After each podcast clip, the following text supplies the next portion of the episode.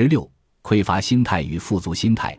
匮乏心态是指一种思维模式，他认为所有的东西都来源于遗漏与缺失，资源是有限的，万事需要竞争，需要比较、评判他人。社会上大多数人都是匮乏心态，而媒体也喜欢在这上面做文章。大多数人一开始都把匮乏心态当做一种常态，认为这很正常。这是一种消极状态，它让你切合实际的思考，或以一种局限性的方式去思考什么是可以实现的。在匮乏心态下思考问题是非常困难的，因为它经常导致我们的焦虑和恐惧螺旋式上升。恐慌由此产生。与之相比，富足心态认为周围的资源是充足的，每个人都可以分一份。这是一种积极心态，相信问题总是会解决的。有些人也把这个心态叫做成长心态。匮乏心态意味着我们很容易就发现问题，并把它当成借口，阻止自己进一步前进。而富足心态意味着我们把每一个问题都看作一个可以解决的挑战。只是需要我们去发现解决方法，而这正是我希望你们读完这本书之后拥有的心态，因为它将帮助你开始吸引更多的财富进入你的生活。他知道他想要什么，他告诉我了。想象一下，那难道不是一个美好简单的世界吗？以前我讨厌用“我想要”一词，因为它可能显得我自私。在当今这个时代。从来没有人能完全掌控自己的生活，还理直气壮地说出自己想要什么。自然，你说我想要诗，看起来似乎就有点自私了。但是，这不是自私，这很重要。你在努力改善自身，他可能会间接让别人感到不舒服。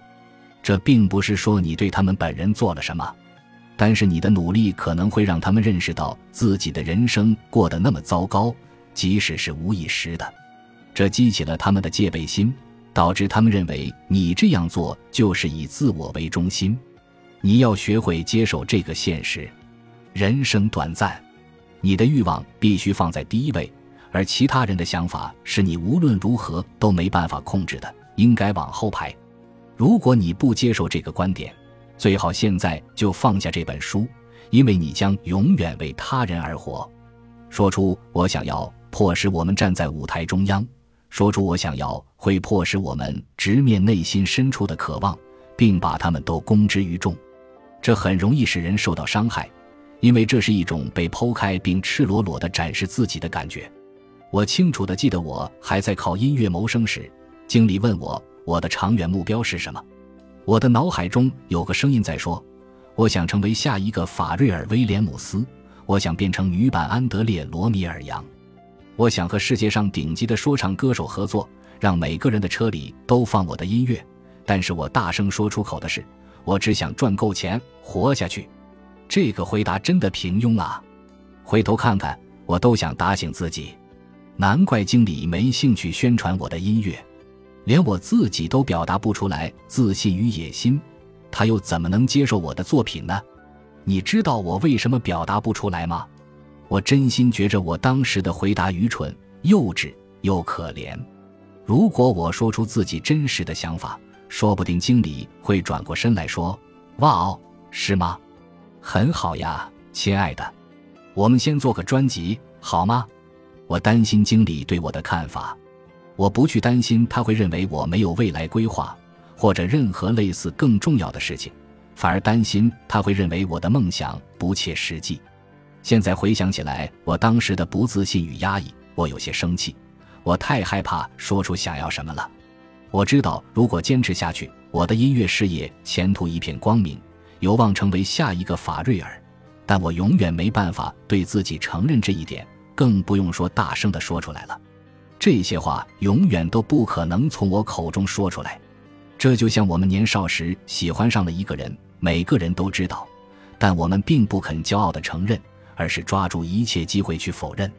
我们可能会说，好像喜欢吧，然后列出对方许多缺点，只是为了证明自己有多么不喜欢对方，令人迷惑。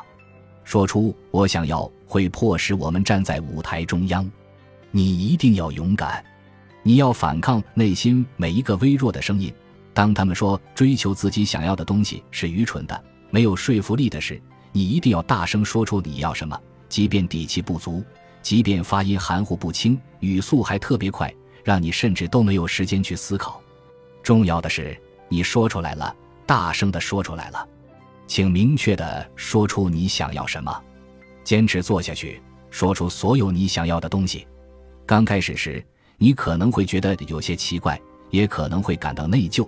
感觉自己自私自利，你可能会说出家人的需求，而不是你自己的，因为这样才像是做了对的事。但请记住了，只为自己发声。所以，你到底想要什么？